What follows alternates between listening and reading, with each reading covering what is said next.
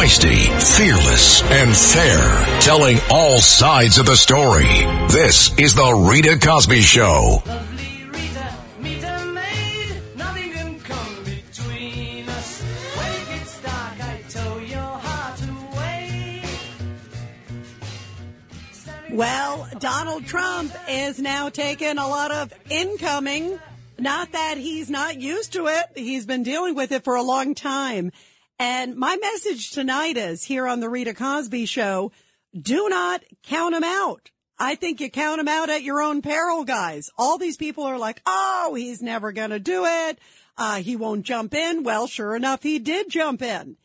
And there are a lot of people today who are saying, well, maybe it's time to move on, or maybe it's going to be DeSantis, or maybe it's going to be Mike Pence, or maybe it's going to be Nikki Haley, or maybe it's going to be Chris Christie. I do think there are a lot of people that are lining up that could potentially primary Trump. But I also think it's an interesting strategy that he said out of the gate, he is going to be running for president. He's the first one. So now anybody who does decide to run, if they do, it's going to be, well, so and so is going to be challenging Trump. That's the headline. So he kind of dictates the narrative by doing this. And I think it's a very interesting strategy. And a lot of people are today from New York Post and from Wall Street Journal and other publications. They're taking swipes at him. And you could tell that they clearly are looking at other candidates. But again, I say it, do it at your own peril because do not count Trump out. People were counting him out in 2015 saying, oh, he's never going to run or he's not a real serious candidate. And he clearly was a serious candidate. And in fact, I remember when I was talking with him prior to his 2016 uh, run, I remember he and I were at an event. We started talking. We were talking for a while and we started talking about Iraq and he was asking some very serious, serious questions. And I thought to myself, he's really going to run. He was up on the facts. He was curious to learn more, uh, to hear other people's perspectives. And that was the kind of Trump that I heard last night when he made the big announcement. And I want to hear your thoughts, everybody. If he can keep to the tone that he had last night and keep with that sort of presidential, uh, you know, big tent, let's do this for America. We're all in this together kind of fight. I think he really is, you know, unmatchable. I think he's unbeatable. If he can keep to that message, that's a big if. You know, we know that he likes to meander sometimes. He likes to take swipes. It was an effective strategy that clearly worked when he was there in 2016. And he clearly was, you know, as we know, um, you know, very, very dominant for the Republican Party in 2016 by doing it. So you can't say that he didn't have a good strategy and that maybe there are some things that are worth repeating. So I want to hear your thoughts tonight. If you think Trump is going to be the nominee and do you think he has the potential to win back the White House? Uh, because everybody's a Monday morning quarterback and a lot of people are saying, Oh, it's time to move on. There's some who are saying it publicly. There are some who are saying it privately. But do you see anybody out there that really can challenge President Trump?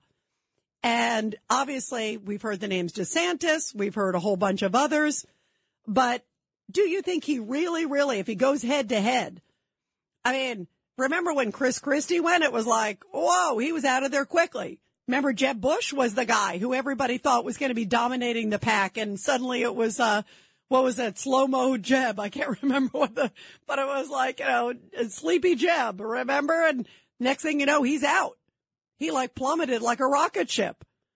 And so do not count President Trump out. He clearly is focused. He clearly wants to do it, even though it looks like a couple people, even in his family, as we've been hearing, that like Ivanka doesn't want to be engaged in politics again. But what does that mean? It just means he's still running. It wasn't like she was running the ship anyway. Do you think he maybe listened to her once in a while, but he was still clearly his own man. There is nobody who tells President Trump what to do. So I want to hear your thoughts tonight as to where you think this race is headed. He has clearly laid down the marker, and I think people who enter the fray with him do so at their own peril. 1-800-848-9222, 1-800-848-9222. Here he is. making the announcement last night. And again, I thought I thought he did a great job. Here he is making that statement. Take a listen. In order to make America great and glorious again, I am tonight announcing my candidacy for President of the United States.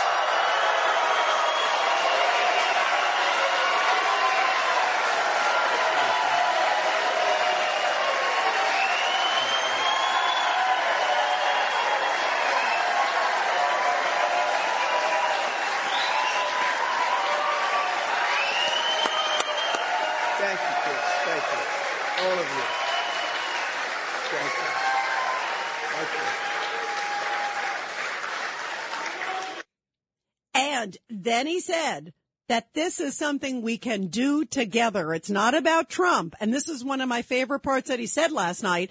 It's not about me. It's about us. Take a listen to what he said. This is not a task for a politician or a conventional candidate. This is a task for a great movement that embodies the courage, confidence, and the spirit of the American people. This is a movement. This is not for any one individual. This is a job for tens of millions of proud people working together from all across the land and from all walks of life, young and old, black and white, Hispanic and Asian, many of whom we have brought together for the very, very first time. And so I thought it was an optimistic. I thought it was a very presidential sounding speech. I thought it was a very positive, very forward looking speech. And yet, if you listen to Chris Matthews, who's on Morning Joe, this is the way he read the speech. This guy will never be happy with anything Trump says or does. Take a listen. This speech last night reminded me of a guy foreclosing a mortgage. He came in with a grievance, his anger, his anger, his, oh. his sense of indignation. It's like the people in that room that are paying bills, I guess, to get in that place at Mar-a-Lago. Th- those people were part of his anger. He was angry at everybody because they let him down.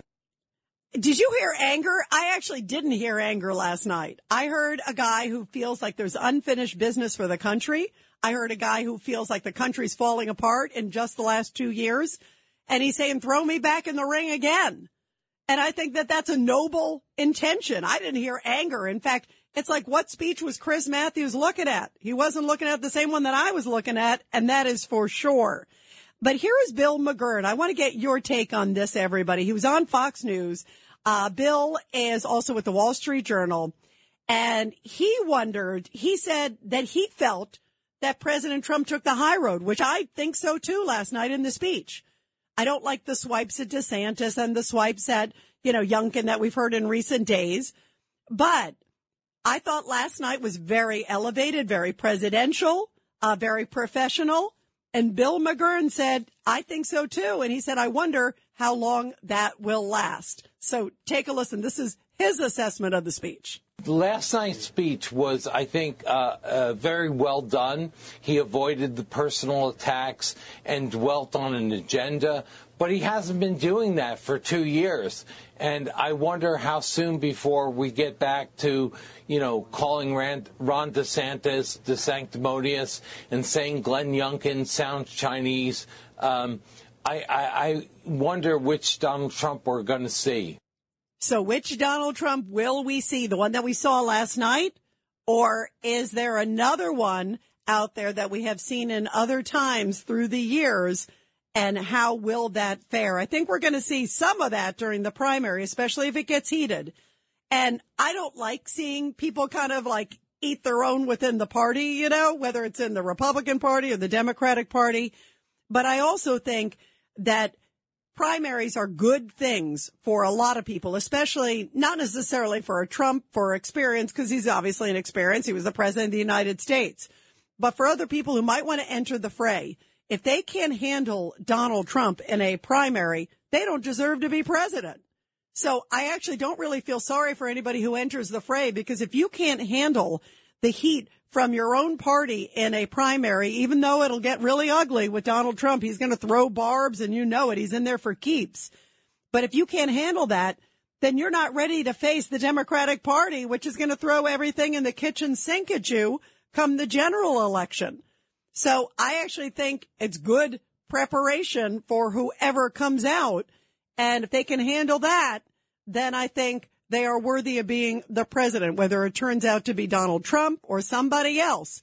Then that is a worthy opponent. You can't think, you know, say, oh, okay, I'm going to have a cakewalk in the primary. And then when you get to the general, be like, uh, uh, uh, uh, uh, uh, uh I didn't see that coming.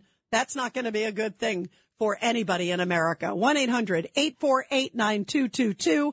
1-800-848-9222. Let's go to Eddie, uh, line six. Eddie, your thoughts about all this? Hey, Ed, how are you, Ed? It's always great here. You oh, I'm fired up here. You know, last night was incredible. Uh, you know, a big thing last night. He was he was at home.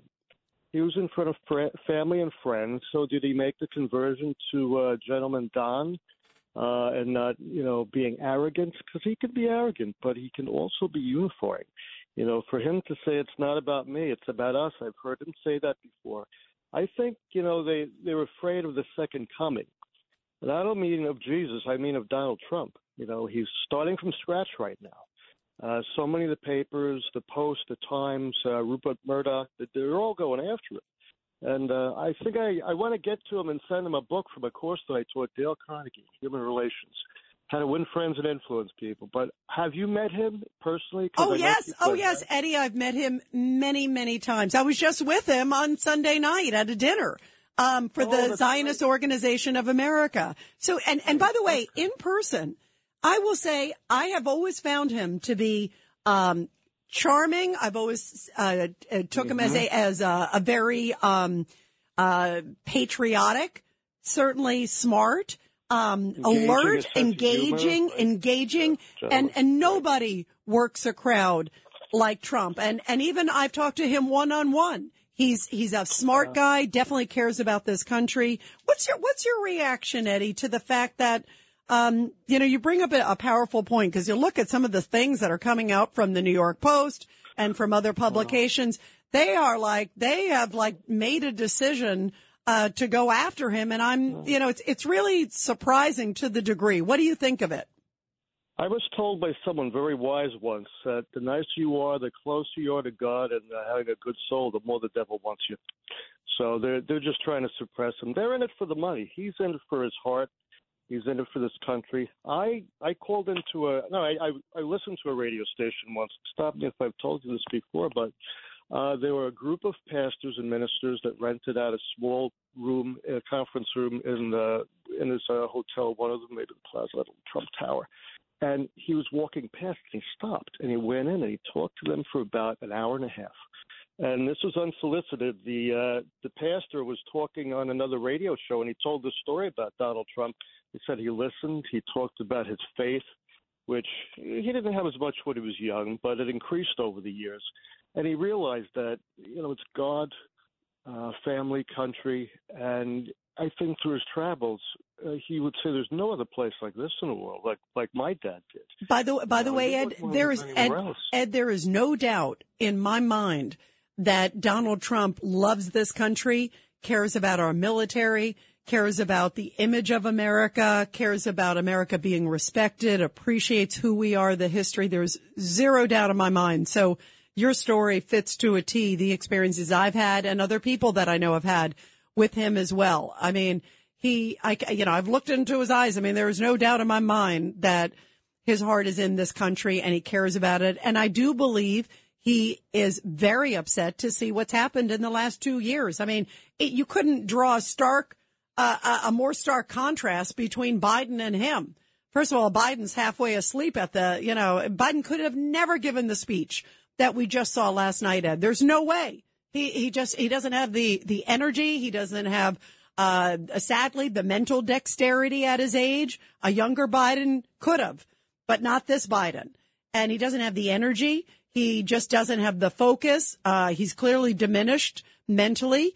There is no question in my mind that he has, you know, he is off his stride and we all see it. And the Democrats see it too. They just don't want to admit it. So, eh, you know, you need somebody with fire and passion. And I, and Donald Trump says he's ready to fight for America. And nobody knows how to fight harder than him. We have seen that. We're going to continue with your calls, everybody. Eddie, thank you so much. Love hearing from you. 1-800-848-9222. The Rita Cosby Show on the Red Apple Podcast Network.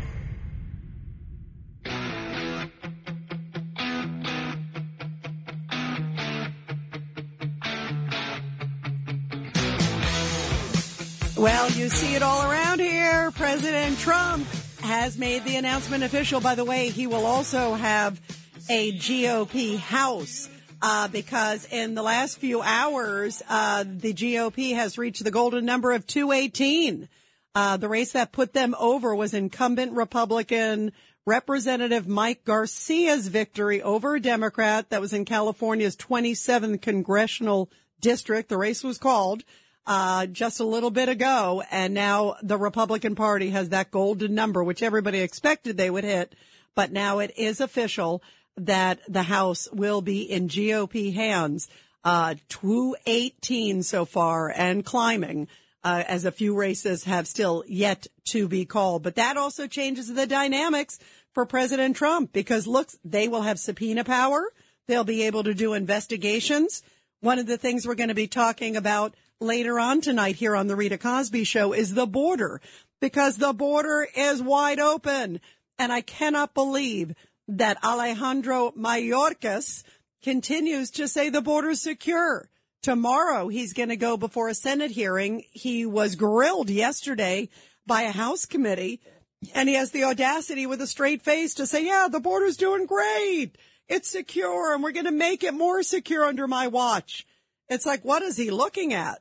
And that is an astounding, astounding point among many other things that President Trump talked about last night. He said America in the last two years you know, went from energy independence to now energy dependence, begging from dictators. That's true. America had a closed border. Now it has a wide open border. That's not safe for the country. That's true. He also believes that Putin wouldn't have invaded Ukraine if he was president. Many people on both sides of the aisle agree. The economy was much better under Trump. There's no doubt about it. So he's got a lot of stuff to be able to promote. And that is why former special assistant to President Trump, Mark Lotter, said this early today that it was very smart of Trump to come out now before anybody else and declare that he is running. Take a listen. I, I, thought it set the table for the uh, for the campaign to come, uh, whether it's obviously Donald Trump or any candidate who is going to be uh, taking on uh, the incumbent president. Look, there's one big difference between 2020 and 2024. Joe Biden has a record. He didn't have a record in 2020. He was a hypothetical president. Well, guess what? Inflation, gas prices, crime, education, your vaccine mandates, all of that is on the table. You own your record, and whoever picks up the America First agenda, whether it's Donald Trump or someone else, they're going to run a policy based uh, campaign yes. focused on how we can get our country going back again. Yeah, and boy, is that going to be one for the ages because even though Biden certainly didn't help the candidates this go around in the midterm, the Democrats, he's walking around tiptoeing through the tulips like he's like their savior. I think they won despite him. You know, I mean, you look at the numbers, they had a great machine. They got a lot of get out the vote early. All of that was extremely helpful. And remember, a lot of people were like, please don't send Biden to my area. Please, please, please. Who was it? Lindsey Graham who said, you know, the Democrats are like get ready to jump out the window if somebody says, Hey, Biden wants to come and campaign for you. He was barely ever, the only person who wanted him was Fetterman because he made Fetterman look like William Shakespeare.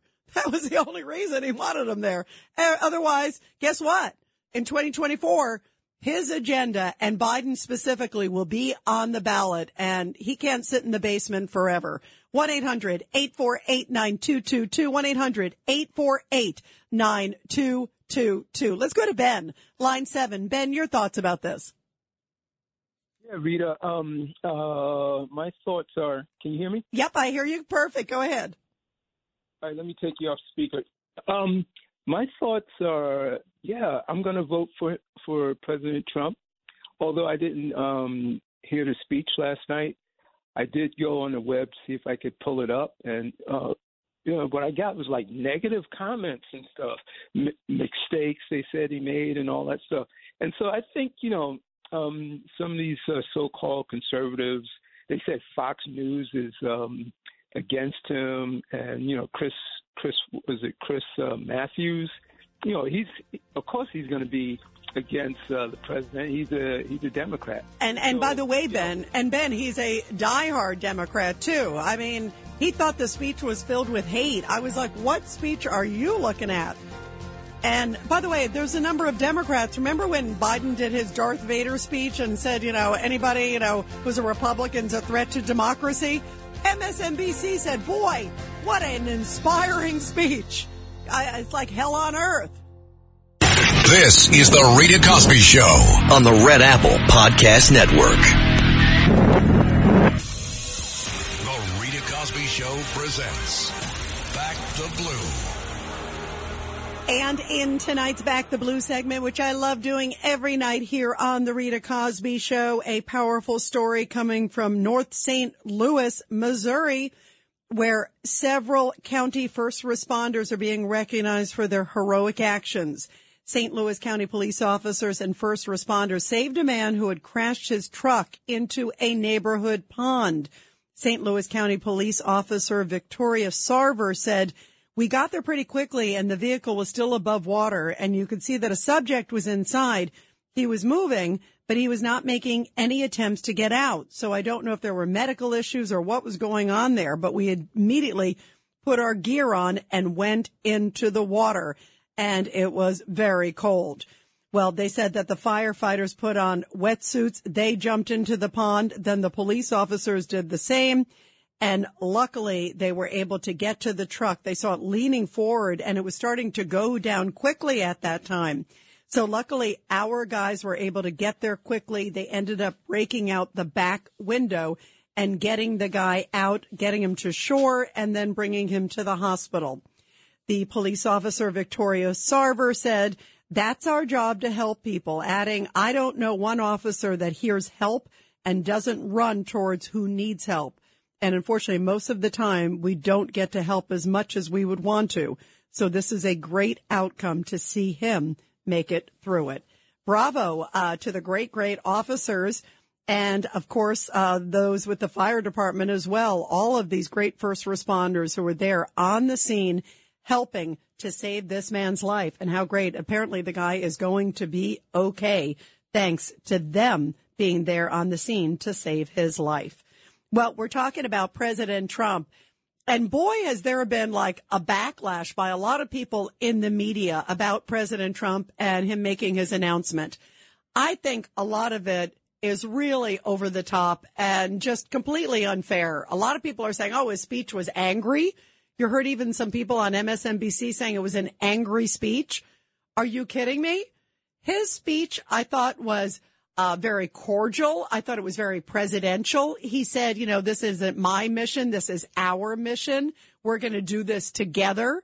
Uh, I thought it was not a me, me, me Trump speech. I thought it was a very presidential, very big picture. Let's look at this country. Let's see what we as a movement can do to make this country great again. And I thought it was a very positive, very, very optimistic message coming from President Trump. And it reminded so many people when you were watching that speech, you know, that he is eloquent. He is articulate. He knows how to get his message out. He knows how to inspire people. I mean, look, even at Mar-a-Lago, when he made the speech earlier this week, it was packed. There were like a thousand people. They were like clinging to his every single word. And since he's made the announcement, I haven't heard anybody talk about almost anything but that. There is no other person that's sort of out there that captivates the American public. And they clearly also are captivated by him on the Democratic side because it was like Trump, Trump, Trump, Trump, Trump, as we saw in the last election, even though Trump wasn't on the ballot. And you can bet they still have Trumpitis and they're going to have it even more for 2024 now that he is officially saying he's running. But I think everybody has to also step back and say, this is somebody who still has tens of millions of people who cling to his every word. They love everything he says. He is driving people. He animates people. He gets people passionate. He gets people who will go out to the voting booth. There are people who obviously won't go because of him, but he certainly will also draw a crowd. And you need someone who will draw a crowd if you're going to compete because you just saw the midterms. Look what happened in the midterms. The Republicans didn't see a red wave. They didn't even see a red ripple. They just saw a little bit of a red wave in Florida. So you got to get someone who's going to galvanize the base across this country and who's going to really drive turnout. And even if there's negatives, at least there'll be a lot of positives too, and people want to come out. You can't have a mamsy pamsy candidate. If you get a vanilla candidate that's like, oh, you know, boring and whatever, and people don't feel passionate about, you know what's going to happen? They're going to stay home. And what you saw at 2020 is just going to be the tip of the iceberg of what you're going to experience, uh, you know, and what you saw 2024, uh, 2022 is just going to be basically a tip of the iceberg compared to what you're going to see in two more years. There is no doubt about it. If you look at look at the response, you got to have someone who drives the base. You have to have someone who brings out passion. You got to have somebody who inspires a crowd.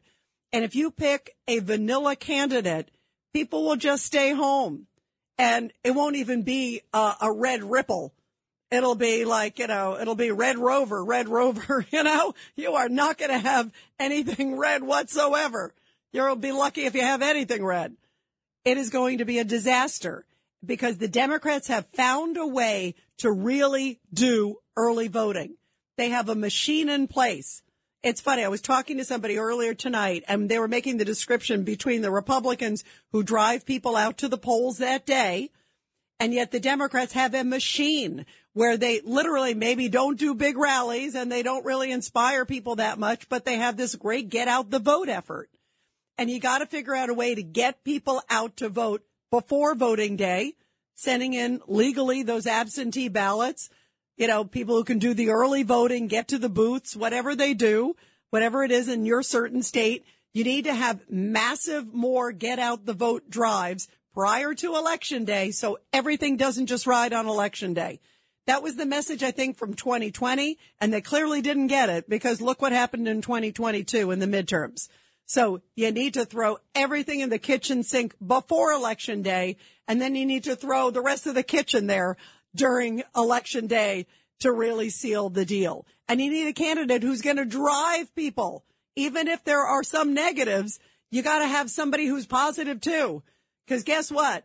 Wimpy wimpy is not going to work. And if you're dealing with people that right now the votes are so close, the Republicans just won the House, narrowly just won the House. So every single vote counts. And it's going to be like a barracuda on the other side. So you can't have a lamb in the Republican Party. So who else can take the fight? Donald Trump's already shown he's willing to take the fight.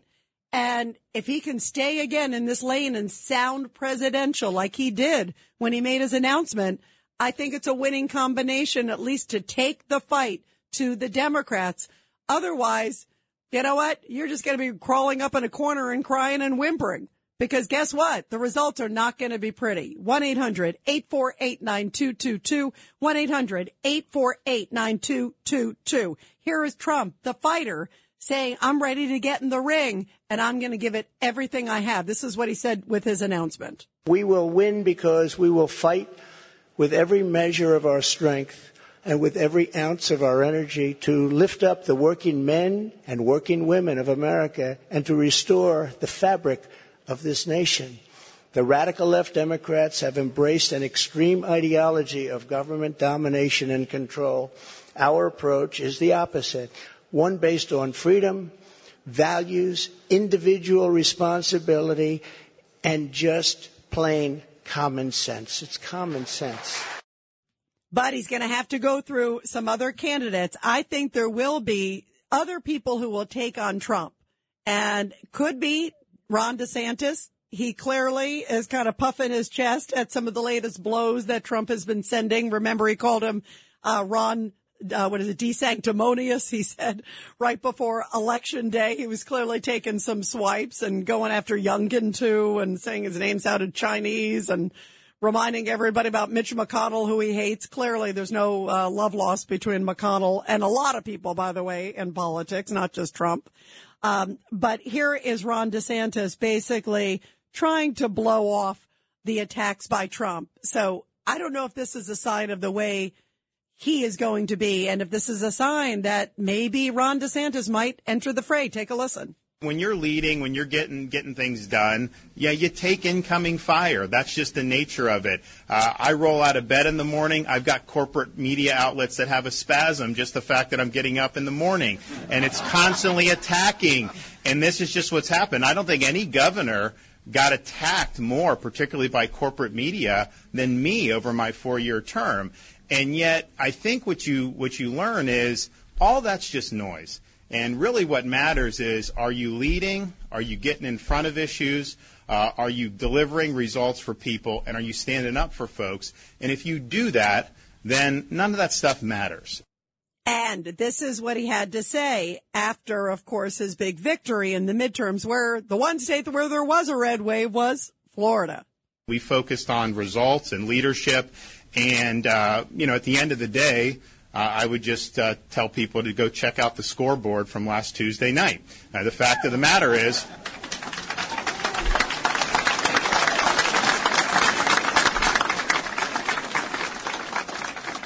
you know, the fact of the matter is, we um, it, it, was the the, the greatest uh, Republican victory in the history of the state of Florida. Now that sounds like a guy who is thinking about running, and he also tried to look above the fray about the incoming again coming within the GOP to him. People just need to chill out a little bit on some of this stuff. I mean, seriously, we just ran an election. We have this Georgia runoff coming, which is very important for Republicans to win that Georgia runoff. I mean, I know around the country, uh, Florida was kind of the, the biggest bright spot. It was not so bright in many other parts of the country. It was a it was a it was a substandard performance given the dynamics that are at play. So hopefully we'll be able to be able to do that. But I think what people like me who've been given the opportunity to continue is okay. Uh, let's do something with that. And the reason why we won historic victory is at the end of the day, we led, we delivered, and we had your back when you needed us. That that is why we won big. So he's still not clear if he is throwing his name in the ring. I mean, there was that moment, remember, in the debate with Charlie Crist down there in Florida where he said, will you pledge basically that you'll stay on, uh, you know, X years, your full term? And he kind of was like, uh, uh, uh, uh, uh, uh, uh. And I thought that was kind of telling for two reasons. One, that clearly DeSantis is thinking about throwing his name in the ring. This was before Trump announced. That's one.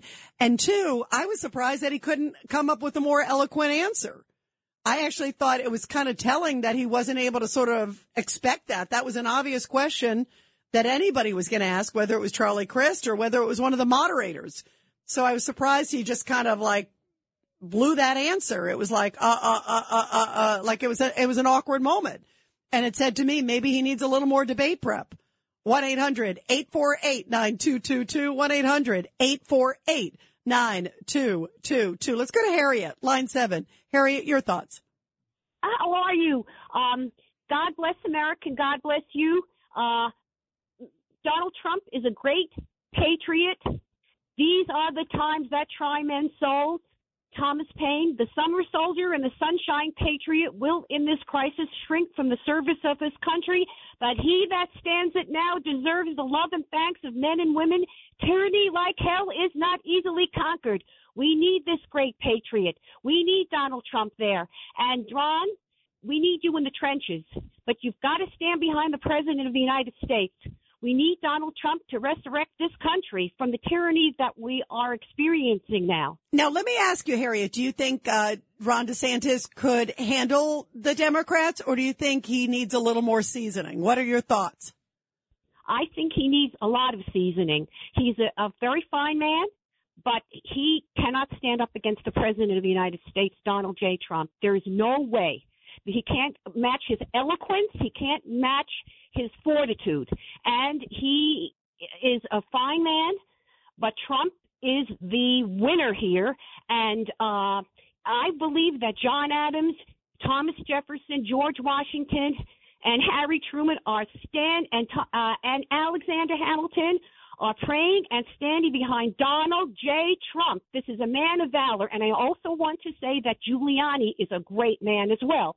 He was a great patriot for New York, and I'm glad that he was vindicated. Of this uh, fraud that was perpetrated against him. Yeah, I'm God glad he was cleared too. By the way, we had him on uh, that night too, Harriet. That was outrageous that they that they like go into his apartment, go into his office, and then a year later, just oh, we're not going to press charges. We're going to move on. You know. That's for sure. You know, I edited this magazine called Colonial Homes uh, for four years of Hearst. Uh, I'm a graduate of Brooklyn College, uh, 71. And I've got to tell you, the, the editor was a Fabian socialist. A, a riot, huh? I'm not a socialist. I'm a Republican. I'm a conservative. I'm an American. I love this country. My father was in World War II. He volunteered. Um, he first worked in the Navy Yard in Williamsburg. He was building the Iowa, the USSI, the US Missouri, the Intrepid, and he volunteered for active duty. They sent him um, into the Normandy invasion. And when uh, great President Truman dropped the bomb and saved a million soldiers, uh, they were refitting his ship to the Pacific. Uh, uh, Harry Truman saved his life and a million soldiers by doing that. Uh, Donald J. Trump is in the same uh, uh, uh, category. He is a great patriot, and we need him. We need him to fight this horrific tyranny. And uh, I believe that the election was not fair. I believe that Donald Trump was the president. He was re- was elected. Dinesh D'Souza's 2,000 Mules is accurate. And I believe that we need to stand behind this man to save this nation. All right. Well, Harriet, thank you very much. I love your passion, by the way, and I love your love of this country. And, uh, and, and you are very indicative. I mean, there are a lot of people who have that incredible passion for this president. There's no doubt about it. I mean, he inspires a lot of people and I love your father's service. Thank you for your, your incredible father's service, as you mentioned about Normandy and everything that he went through. Bravo, bravo, bravo. So great to have you here on the show. You got to call us again, Harriet. Love that energy. Let's go to Teddy. Uh, Teddy, line four. Ted, your thoughts. Oh, hey, Rita, how you doing? Good, Ted. What, what did you think of President Trump's announcement? And uh, if I recall, you're not a Trump fan, I think, right? No, no, I'm not a Trump. No, I'm not a Trump fan. Uh, I just want to ask you this question. Well, Teddy, actually, can I ask you the question since I'm the host? But can I? okay. What did, what did you think of Harriet? You just heard Harriet was full of passion and fire. Well, I'm full of passion and fire. I'm a graduate of City College in 1971 with a mathematics degree, and I taught for 40 years, okay? And you know that, and I think mathematically, abstractly, and concretely. I'd like to ask you any Republican who is against Trump, do you consider them RINOs? Are you asking me since uh, obviously you I want to take over the show, Ted? Well, let me just tell you. First off, no, I don't. I think I think take, hang- right? yeah, yeah, Ted. I think everybody's entitled to their own opinion, and I think that people have different strengths and different weaknesses, and I think we're going to see a lot of people that are going to be considered uh, to go up against Trump. Um, some of them I don't think have a shot. I think there's some that may have a shot. And I think also two years is a long way away, Ted, but you have to admit, I mean, he is absolutely a formidable force. Uh, and I thought last night, I thought his speech was great. I thought it was inspiring. It, it was very, um, presidential. It wasn't petty. It wasn't me, me, me. It was very sweeping. And I think, you know, people who read it any other way, I don't think we're reading the speech. And I would say if, if the name was changed and I heard Biden saying that, I would say it's a, that was a good speech. Biden can't deliver that because he, he doesn't even know he's shaking, you know, uh, you know, ghosts on the stage, Ted. let, let me respond. I'm uh, like I said. I'm. I try to be objective. I could vote for Republicans. I could vote for Governor Christie, the former former uh, the former governor of New Jersey. I think he's eloquent. I think he's brilliant. I think he's articulate. He has good ideas. By the way, by the way, Ted, I love Governor Christie. Nono. No, oh, wait, ha- do me a favor, Ted. Hold on. Stay with us if you could. We got to go to a break. I'll continue with you after the break, Ted. You stay with us, and we're going to have more with Ted and the rest of your calls after the break. Everybody, one eight hundred. 848 9222. The Rita Cosby Show.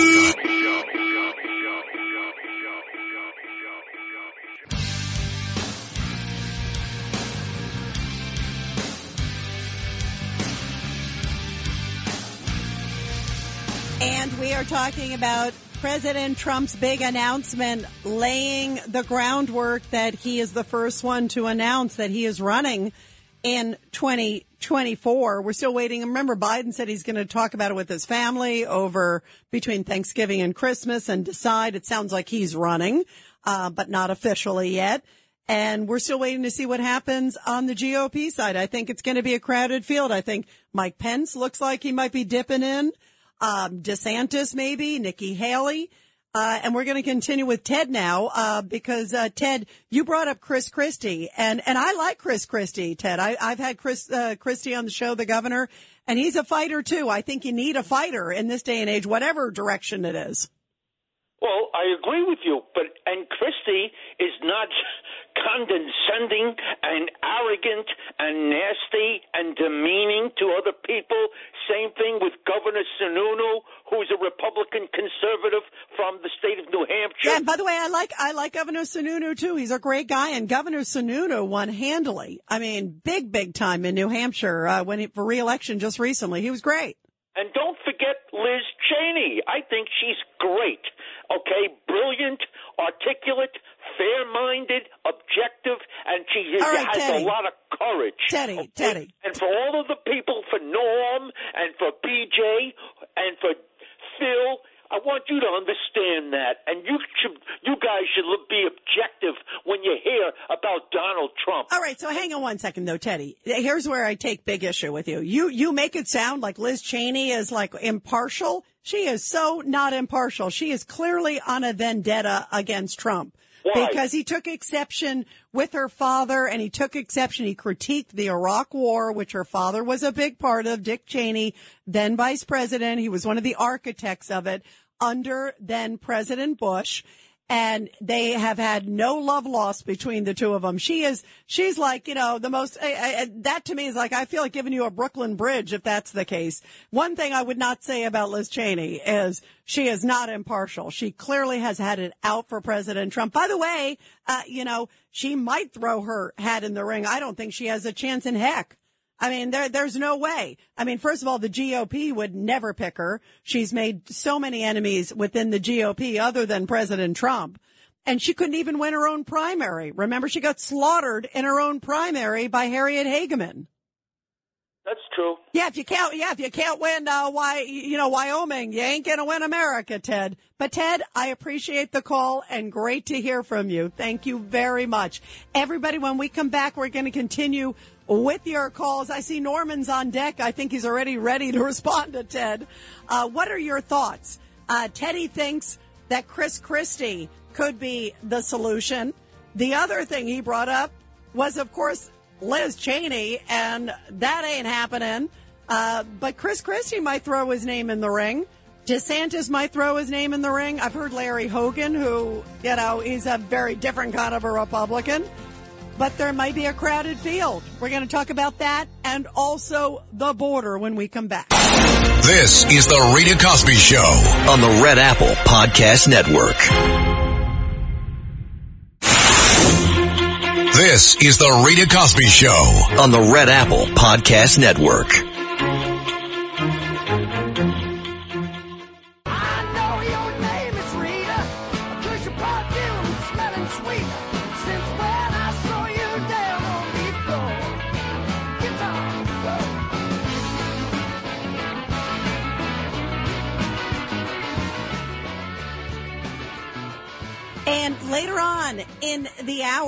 On the Rita Cosby show, we're going to be talking about what I thought was one of the more stunning statements that Mayorkas, who is head of Homeland Security, in charge of the border and the border security, to me, it is shocking. And I think it has been reprehensible what he has done in terms of having that border so wide open. It is such a major issue. It is such a dereliction of duty. To me, it is disgusting. It's outrageous. I think he has made our country so insecure. And that also goes for President Biden because he's allowed it. He works for him. And yet every single time Mayorkas goes before a committee, I just want to throw like something at the TV set. Uh, I'm like, are you kidding me? Like, what kind of alternate universe is this guy living in? He's going to be grilled tomorrow before the Senate. And I can't wait to hear uh, the questions that get fired his way. But here is Congressman Dan Bishop asking Mayorkas, just pure and simple, the question that we all have. And listen to Mayorkas's answer. Secretary Mayorkas, do you continue to maintain that the border is secure? Yes, and we are working day in and day out to enhance its security, Congressman. Thanks, we sir. Have, So- we have remarkable. I, I get it. I just wanted to make sure that that's, it's- that it's- still is your uh, your assessment. Yeah, the border's secure. And then he says, yeah, we work so hard every single day to make it secure. What? So hard that the president of the United States has not even been to the border. And Mayorkas, the last time he was down there, he was accusing, remember, agents of whipping people, which never happened. This administration, in terms of the border, has been an utter disgrace. There's no other way to say it. And they have absolutely put our country in jeopardy by allowing 5.5 million people, many of them unchecked, unfettered, unregulated, unfollowed. They just wander aimlessly into this country. And for some reason, they think it's okay. It is outrageous. And I'm glad that President Trump last night in his speech did talk about that. He said he was very concerned about the border. And today, this is Congressman Doug Collins. He was on Fox News and he said that this is an outrage and boy, is this dropping the ball and putting America in enormous jeopardy. Secretary Mayorkas owes the nation apology. He, uh, this is a dereliction of duty. You know, there's been a lot of talk about impeachment in Washington D.C. Start right there, mm-hmm. because if you sit there to a, a congressional committee on multiple occasions and say, "Oh, the border is secure," I mean. I don't even know how you do that. I mean, that kind of a lie is, is, is just amazing when it comes to this. When you think about what's happening here, the cartels are now in control under the Biden administration. The cartels make the, the they don't even have to deliver across the border anymore. They just turn them loose at the border. The American government, because they're not being able to enforce through the Biden administration, is actually fulfilling the other end of the contract. Because then they take them in and then put them out through the country. This one, you know, you want to get this one is one that people don't understand. Democrats and Republicans both can agree on one thing. Mayorkas is a failure at his job. And number Yep. two, the border is open. I don't care what they say. And now that the House has officially gone to the GOP hands, they hit that golden number just a few hours ago of 218. It's now 210 on the Democratic side, 218. They needed 218 to control the House. The Republicans have gotten that in the last few hours. It was expected to happen, but it has now officially happened. So they have gotten that. Uh, you know, I would say like, uh, day one, let's call up Mayorkas. Day two, Fauci. You know, day three, boy, I could go on and on and on and on and on. There's a lot. It'd be like, uh, line them up. But Mayorkas should be number one. It is outrageous what's happened at the border. So much so that today Governor Abbott also invoked the invasion clause, basically saying that now Texas is just going to take matters into their own hands. They're going to build a wall. Uh, they're going to declare basically that cartels are a terrorist organization. Bravo to him on that. And he also says that we're going to be doing buses now to Philadelphia. Some of them have started today. Obviously, those migrants that were dropped off, remember, by DeSantis and Martha's Vineyard. And then we know Abbott sent a whole bunch to uh, New York. Well, now he's sending them to Philadelphia. And get this, some groups, some American civil liberties groups are going, oh, that's not good because they're dropping them off not in great areas of Philadelphia. are you kidding me? Are you kidding me? These people who have been living in like squalor and horrible conditions are getting taken at taxpayers' expense to Philadelphia. Maybe they can go visit the Liberty Bell or do something like that. But what, it's not good enough for them because it's not a great area. Well, guess what? Sadly, because of liberal policies, a lot of areas of Philly are not great areas. But uh, they're still probably a little better than the conditions they were living in under a bridge. You obviously want to take care of these people, but my goodness, what? There, it's not a five star hotel. Is that the problem?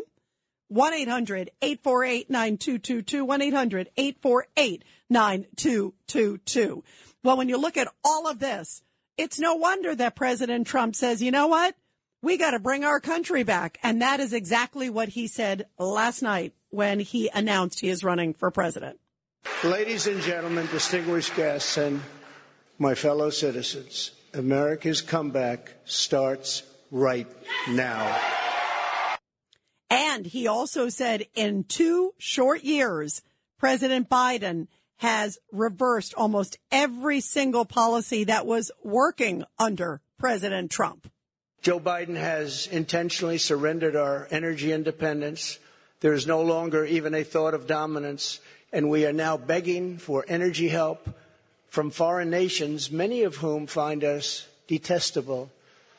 Our southern border has been erased, and our country is being invaded by millions and millions of unknown people, many of whom are entering for a very bad and sinister reason. And you know what that reason is. We will be paying a big price for this invasion into our country for years to come. Hundreds of thousands of pounds of deadly drugs, including very lethal fentanyl, are flooding across the now open and totally porous southern border. The blood soaked streets of our once great cities are cesspools of violent crimes, which are being watched all over the world as leadership of other countries explain that this is what America and democracy is really all about. How sad. He sees a country in decline and he says, I had turned it around before. I can do it again. And he has a track record. And boy, I will say it was really nice to hear a president talk about how great America is and how we need to be the beacon of the world. We need to emit strength. We need clarity. Not to see a president who couldn't remember if it's Cambodia or Colombia or is turning around and shaking uh, nobody's hand, doesn't know where to get off the stage. I mean, that's what we've been living with. I, I, I thought, God, how finally, how nice we have our president who can speak. 1-800-848-9222. Let's go to Norm. Uh, Norm, since Teddy, uh, invoked your name on the last call. Go ahead, Norm. Yes. Well, you know, he won't accept my love. I, I said I loved him in the last phone call, buddy. he, he just won't accept it. Uh, and well, who cares? You know, you know, Norm, Norm, true love is hard to find. You know, It is. sometimes it is this day and age and some people are just not open to it. And, and Ted I know. sounds like a bitter man, but go ahead, Norm. Yes.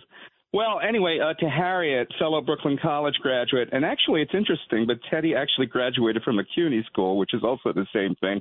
And to BJ, uh, I salute you. Well, not Teddy anyway, but I salute uh, BJ, Harriet, and uh, actually Jennifer and Jacqueline, uh, fellow patriots. So anyway, my, my what message tonight is to What hell about with the me? deranged. Norm, I don't get, a, I don't get a Oh, salute. I- of course you. Uh, you. You're the, you know, you're the star in my, you know, I mean, you're the reason we call Rita. Thank you, Norm. Well, you are the reason that I love being on every night is hearing from people like you. So, so Norm, what do you Thank make you. of Trump? What's what's your thought about uh, about Oh, now well, well, now first thing, settling uh, the in? hell with the deranged syndrome talking heads like Chris Matthews and Joe Scarborough or the RINOs. The MAGA king is coming back, and I, for one, support him. Unlike Biden's lie that we, January 6th veterans, said, "Where's Nancy?" We did not. We did shout, as I do now, "We fight for Trump," and that is what I'm going to do. Wow, so you are all in with him. I mean, he is. I'm all in. I'm, you know, I'm sending me- him money. Now, let me ask you, Norm, is there anybody else that inspires you? I, I don't see anybody else having that same sort No. of draw. I really don't. You hear what you hear No, what I'm look. saying? I look. I, I definitely like DeSantis. I like Abbott. They're wonderful people, but they're not proven presidents, and uh, they will have their turn. And if it turns out that uh, Trump's campaign, for whatever reason, goes belly up, I guess I will be supporting those people, those kinds of people, anyway. But uh, I'm going with a proven winner. Uh, I'm going with uh, four years of no war, four years of a great economy, four years of uh, freedom and peace, and uh, that's what I'm going with. Not the crap that uh, we're living with now. So go Trump, yoo-hoo, and I'm with him 100%. Norm, we love you. Thanks for the call. You're terrific. Love Thank, you too, Rita. Thank you, Norm. Let's go to Brian in Pennsylvania. Uh, Brian, your thoughts? Hi, Rita. Thanks. Um, I just recently made one of your Rita ringers, and I'm very proud of that. So thank you. Absolutely. And Um, by the way, we tell everybody keep those calls coming because we do our Rita's Ringers on Friday. And I remember you were so great, Brian. I was like, Oh, we gotta you. get that. That was you were Well, like a well- triple ringer. So go oh ahead. my goodness. well, um, I don't know if I can can meet that standard tonight, but I love Donald Trump. My husband and I are thrilled that he's announced. And I think we're learning a lot. The January 6th committee is falling apart. There's nefarious reports about um, FBI troops being embedded. Just like Mr. Giuliani was vindicated, there's going to be a lot of vindication in the next two years surrounding issues with President Trump. And as far as which President Trump are we going to get? I hope we get all of them. I love Donald Trump because he loves us and he loves America. And I just wanted to say about DeSantis, I thought that it was his opponent, Chris, who brought up the DeSanctimonious comment. And I think Donald Trump was just mocking him. And I want to remind everyone that, you know, being sanctimonious isn't necessarily a negative t- thing to wear your faith on your sleeve. So I just think it's a non issue. And the reason um, Governor DeSantis is being ambiguous is I hope he runs as Donald Trump's vice president. It'll be an unbeatable ticket. And and I think, by the way, I do think the two of them would be really interesting. Although you could make the case, typically you don't have somebody from your state because remember Trump is now down in Florida. Um, so, um, but but but but but your point's a good one that I could see the two of them being together. The other thing, I also the biggest issue I think is that from everybody that I have talked to uh, that knows DeSantis better than I do, um, they have said that he's either going to be in for president or he's not going to be in. So people do say that, but, but I think in this case, he really sees himself as either maybe waiting it out or putting his, you know, going in and going up against Trump. How do you think a primary would be, Bry, if it was DeSantis trying to go up against Trump? How do you think DeSantis would fare? Well, I think it would be very difficult because DeSantis has proven himself you know, um, with his strong convictions. But President Trump has a proven track record. And so we must vote for the best person to take care of our country. I think it would be very difficult to see them go at it, but guess what? So be it, because we have to get through it. And I believe that President Trump would prevail. And um, I think I, I think I just, he would kill him in a debate. I really do. I think. Uh, yeah, I mean know? he he's beloved, and I you know I just can't. I'm so thankful that we have a president who looks like death eating a cracker, and I'm so thankful that we have someone presidential back in the game with a proven track record. Our country has collapsed, Rita, under under Biden. It's oh, horrible. It, it's it's amazing, and I worry. You know, even also, you know, uh, Norman was just talking about um, no wars. I mean, that's refreshing too. Yeah. You think about how different even Democrats, even people who hate Trump, have said that Putin would not have gone into Ukraine, and I firmly believe that because and the respect Yes. that we've had across the world with Donald Trump, in spite of all the misery the man went through. I mean, it's amazing what he went through, and he was able to work every day for our country and our citizens and and, the Brian economy. and Brian didn't take a paycheck too. A lot of people don't realize during all that time he was donating his paycheck. Remember to various charities and Right. various And didn't organizations. he spend the least amount in the history of the presidential campaigns. He spent way under the normal amount of his own money. Yeah, and there was, and there were also reports too that even at like different hotels of his that he stayed, if if com- if countries or different people were staying, I've seen it reported, uh, especially in the last few days, where that funds went back to Americans. So if there was if there was uh, you know extra money that was made, it went to the U.S. Treasury. I mean, that's pretty commendable. Uh, it'd be interesting for him to get a total and say, "Hey, this is how much money I saved you." You know, that would be really interesting. Brian, thank you very much. A great call as always. And we'll continue with your calls after the break, everybody. 1-800-848-9222. Will it be a Trump DeSantis ticket or will it be a Trump and somebody else? Uh, is Trump clearly now the guy to beat? This is the Rita Cosby Show. on the Red Apple Podcast Network.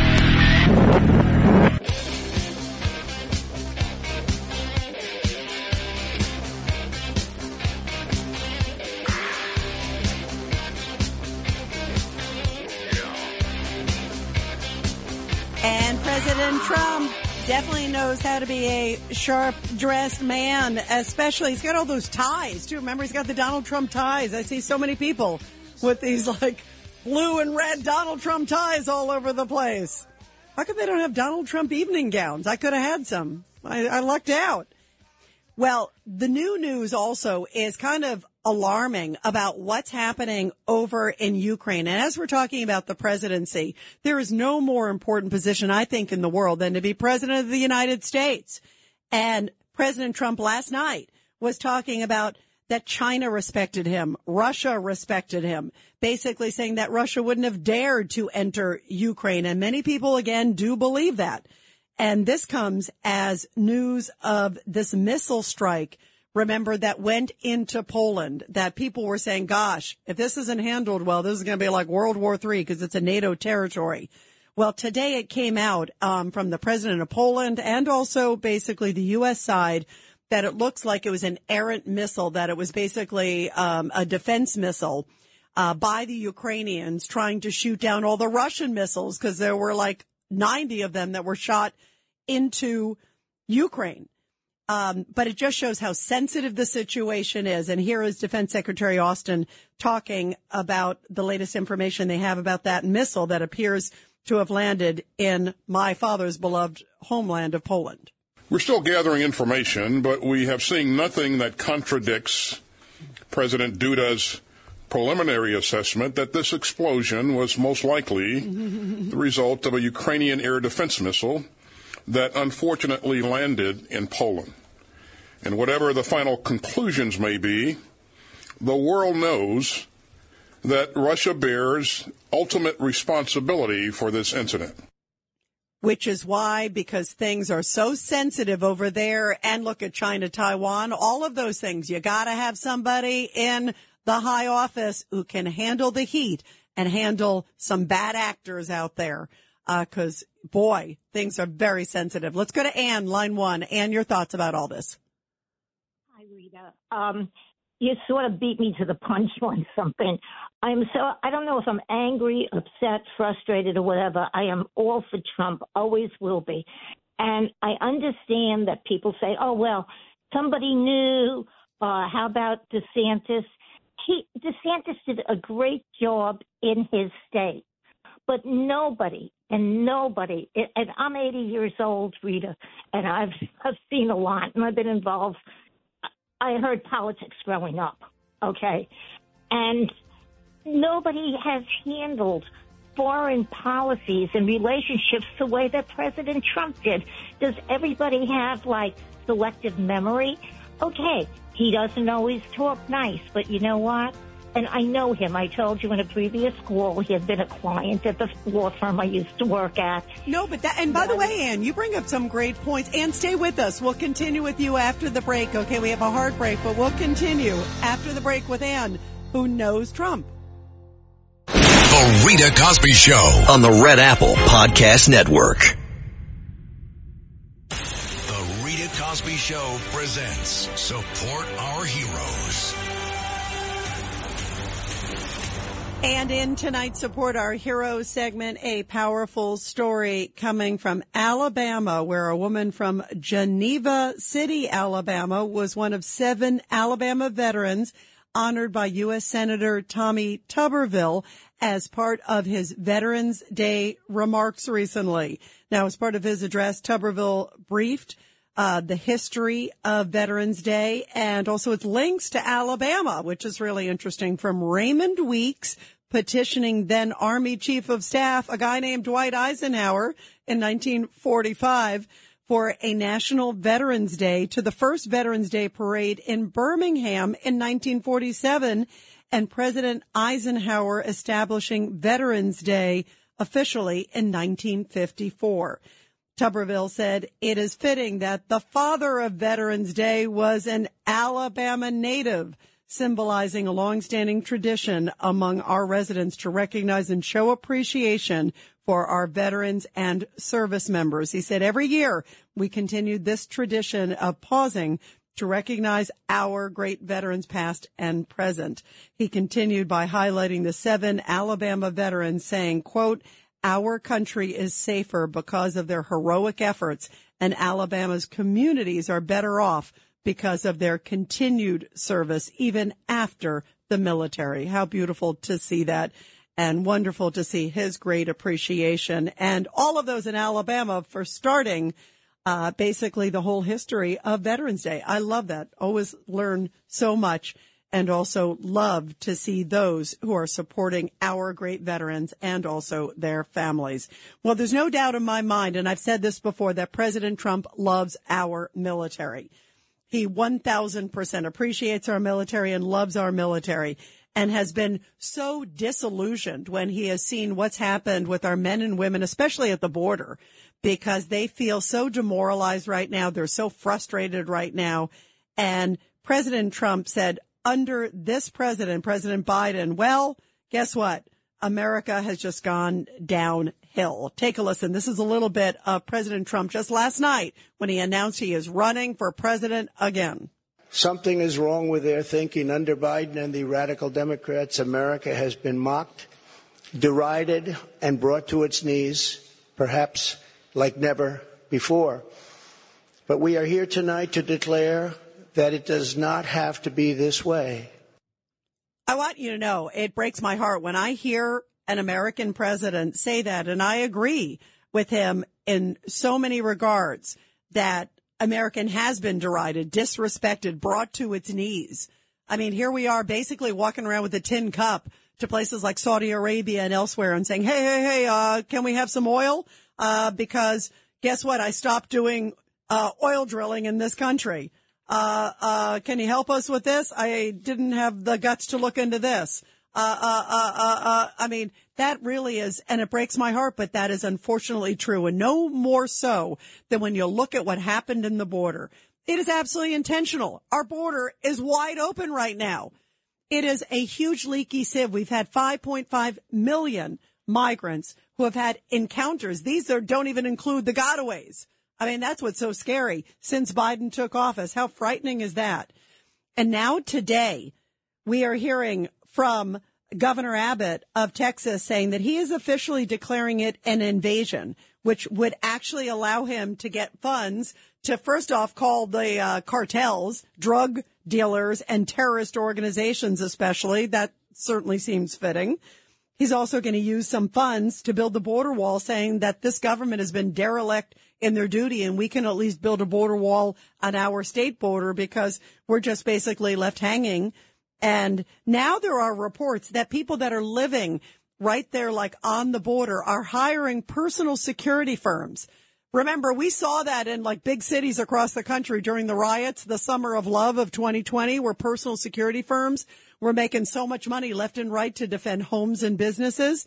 Well, now the people at the border are just saying things are so out of hand that this government has just let people down so much that they're having to hire their own security. I mean, it's just heartbreaking to see they're finding like dead bodies. They're finding clothes. They're finding food. They're finding people breaking into their homes. Again, many of them, as I just mentioned, don't even make it. It's just the journey's too tough. And yet this border is wide open. They're saying that they believe this is amazing today. They were saying that 2,000 gotaways basically happen every single day under this president.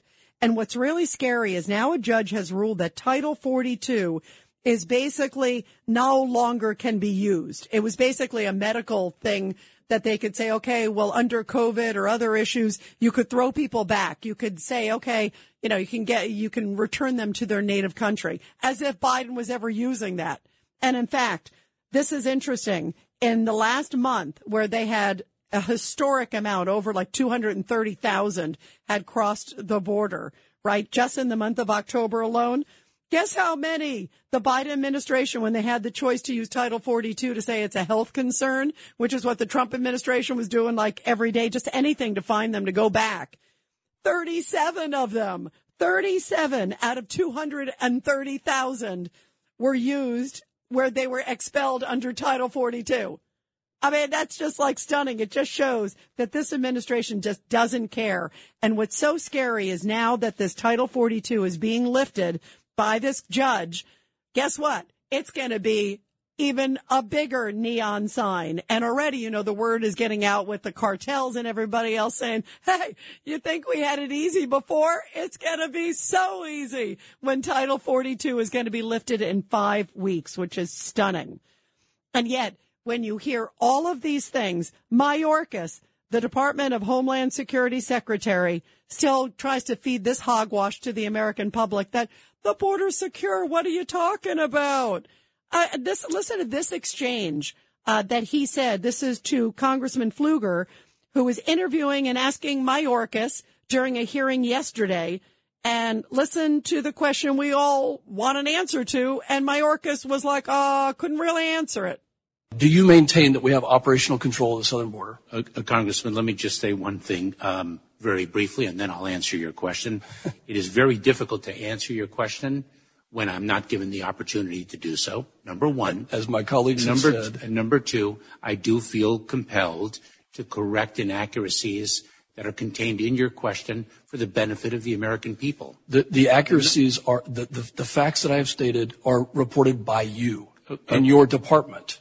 Congressman, so we are dedicated to resourcing the United States Border Patrol with additional personnel, okay. with additional technology, using barriers advisedly where they are most beneficial. Okay, that, that's not my to question. Deliver enhanced security. Mr. Secretary, thank you for, for that. Thank you for not answering my question. And here is Congresswoman uh, Kat Cammack uh, basically blasting Mayorkas in that same hearing. Today, in fiscal year 22, you have now released over 1.4 million illegals into the United States. And my question to you now is, can you guarantee that none of those people have criminal records? This enforcement work is not fun, Congresswoman. This is a noble profession in which people risk their lives to conduct it. And you know that very well. All the righteous indignation. Here we go. So I want to make sure that you understand that per your own data and statistics, they have pointed out that in fact you hold the record as Secretary of Homeland Security for the most encounters and subsequent releases into the United States in history. Yeah, what a great record you got. And by the way, uh, Westchester County, New York, this is stunning. There was a dealer caught with 19 kilos of fentanyl.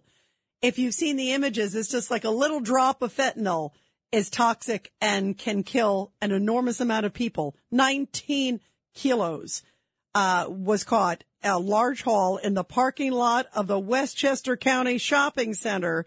There, the Cross County Mall. Needless to say, the guy is going to face some federal charges. But how stunning is that when you think about the impact again of 19 kilos? That is a shocking, shocking amount. And then there was a bust the other day of somebody with pounds of rainbow fentanyl, which is really scary, like, you know, looking like it's like candy, you know, and young people are just getting killed left and right by taking this fentanyl. It is frightening. And so the obvious question is, what the heck are you doing as head of Homeland Security? And this is Congressman LaTurner asking that question to Mayorkas. I wish I was asking him this. My concern, my concern and the concern of my constituents back home is how can you begin to solve the problem if you don't even acknowledge the depth and breadth of it? Here's a, a question for you. Have you had discussions, excuse me, Mr. Secretary, have you had discussions with the President or anyone in the Biden administration about stepping down from your current role? I have not. Not, not a conversation with anyone in the administration? Congressman, let me be very clear. Yes or no? May I answer your no, question? You, yes or no? Have you had that conversation with anyone in the administration? I am very proud of what we have accomplished. I'm very committed Sir, to accomplishing Answer more. the question. Have you had a conversation with anyone in the administration about stepping down from your current role? I have not. I hope, for the sake of the safety of the American people, that that conversation happens very soon. No, I, I have not. I mean, who the heck uh, would want this guy as head of Homeland Security? It's like a joke. Sadly, the Biden administration clearly wants this policy because otherwise that guy would never be still in office. And yet he's doing okay, it seems. No, no one's talked to me about it. I'm basically doing what the administration wants. What do you mean? The border's secure. I mean, we see the pictures. This guy is such a liar. And I think he should absolutely be thrown out of office. And that can't happen soon enough. 1-800-848-9222. 1-800-848-9222. Uh, let's go back to Ann. Ann, sorry. Thank you for waiting. You know, Ann, we were talking about Trump.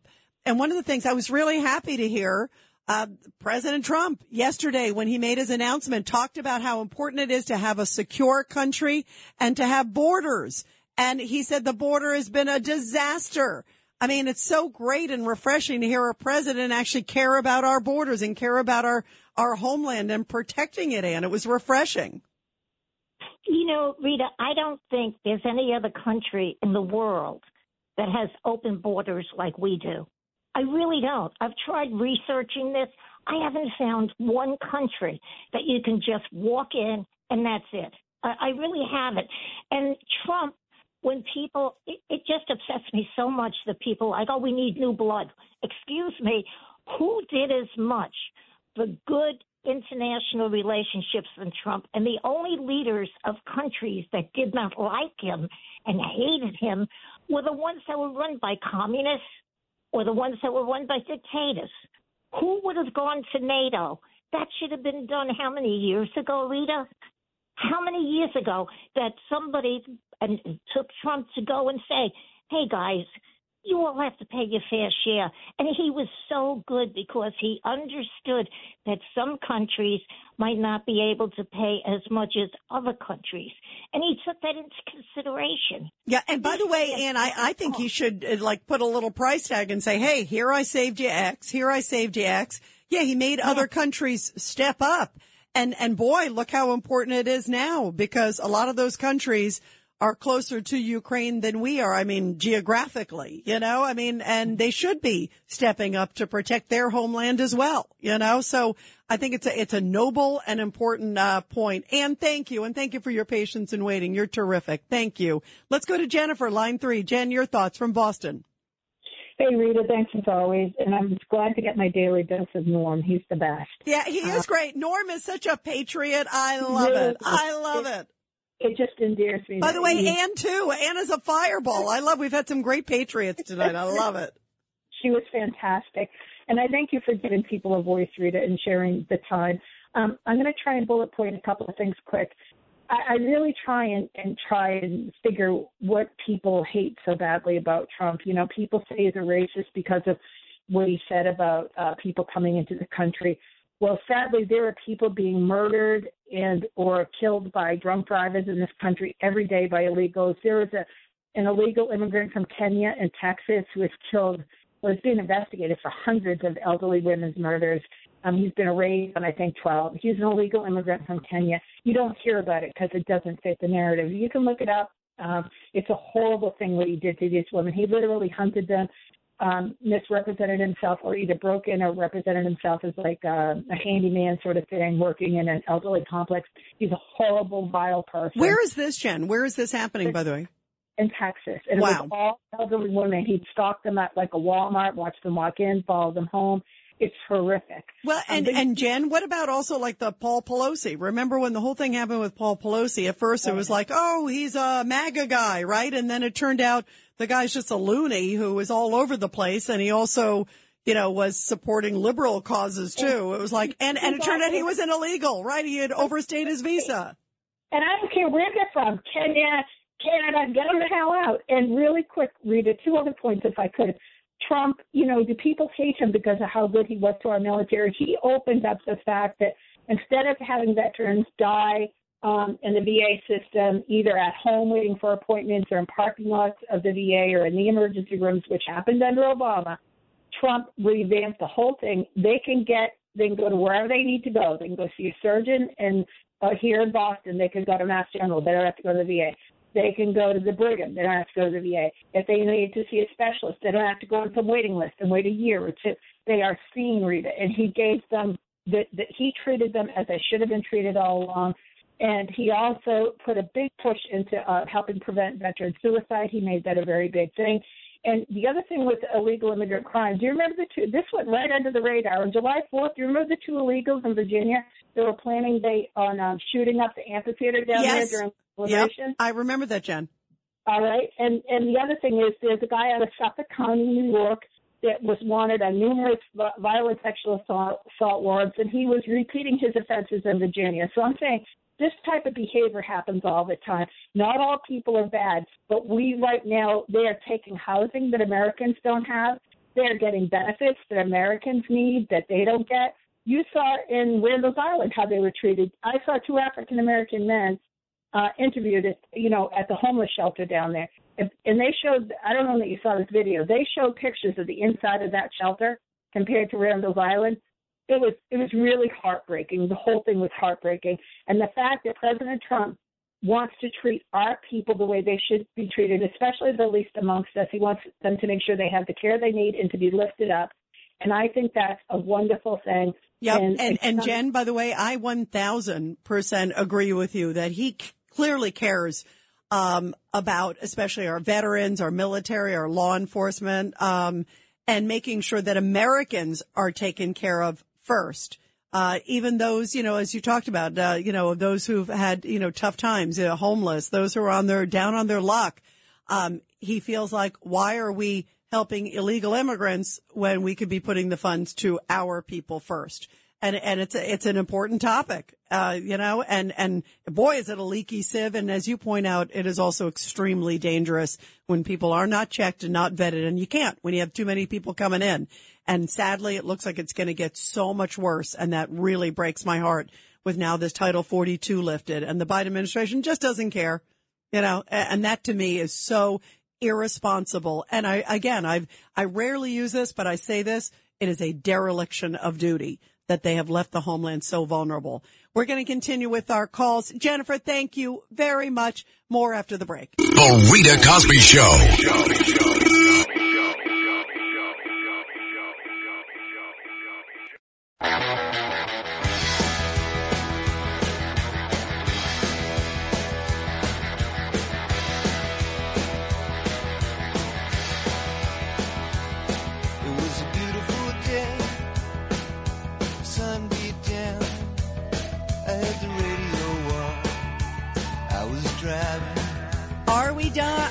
Running down a dream that Biden could at some point try to close up the border? Yeah, I think it is a dream.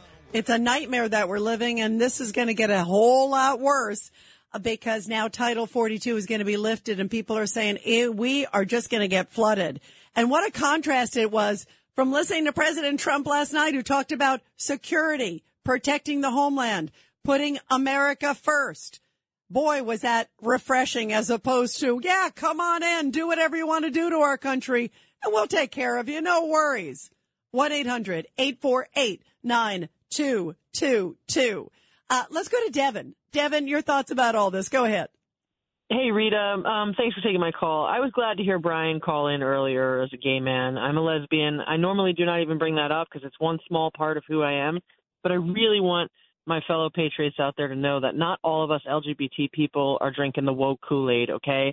Uh, as for Trump, can you blame the guy for having a chip on his shoulder and having an edge to him, okay? Before he even took office, oh, it was a Russian named Igor that put a gun to my back and walked me into the voting booth, and he was an illegitimate president and Russian collusion. After that, impeachment number one. After that, impeachment number two. Can you blame this guy after having been so thoroughly harassed by these lunatics for so long, his entire presidency, and then the cherry on the cake was let's let's stuff all the ballots and steal the election from him. I mean, I'm I'm sorry, it's it's absolutely absurd. You're darn right he's got an attitude, and you're darn right he's coming in hard and hot. And as far as I'm concerned, Trump and DeSantis, that ticket, as Brian rightly pointed out, would be absolutely unbeatable, and I'm praying for it. Yeah, that would be a really powerful ticket if DeSantis would want to be the number two, because I'm not sure he wants to be anybody's Right. number two, even though it's Trump. But maybe he would. Maybe he'd say, "Gosh, okay, let's do this together," and then he would be a shoe in for the next one, you know. And he's teed up and he's more seasoned. Um, and by the way, Devin, I was actually on the floor of the Republican convention when Trump accepted the nomination the first time. And he said, I support LGBTQ rights. I was standing right near Rudy Giuliani, who was applauding loudly. The whole place was applauding loudly. You know, and for some reason, like you said, it's like this information of always anti-LGBTQ. Uh-uh. He was proudly talking about LGBTQ rights. And so whereas everybody else in the room, they were all applauding, you know, I mean, so your voice is so important, Devin. Thank you very, very much. Let's go to Tony, line one. Uh, Devin, uh, Tony, sorry. go ahead, Tony. Hi, Rita. Thank you for mentioning uh, Texas Governor Abbott telling Biden what he needs to do. he is a true Republican. He is someone who the party can be proud of. And I feel like, unlike DeSantis, who is not a party man, Texas Governor R. Abbott is a leader, he's a Republican, and he's a party man. And you know what I love too? He's also sending more buses. He sent some to Philly today. So more might be coming to a city near you. The Rita Cosby Show. on the Red Apple Podcast Network. This is Greg Kelly for Priority Gold. What does it mean to be America's precious metals dealer? It means that you're in touch with the hearts and minds of those who love this country, value our freedom, and want to protect the future. Priority Gold is that precious metals dealer. They've helped thousands of Americans back their retirement with solid gold and silver. Call Priority Gold at 888-506-6439. Receive free shipping, free storage, a free investment guide, and one of the best purchase experiences in the industry. Call now or go to prioritygold.com.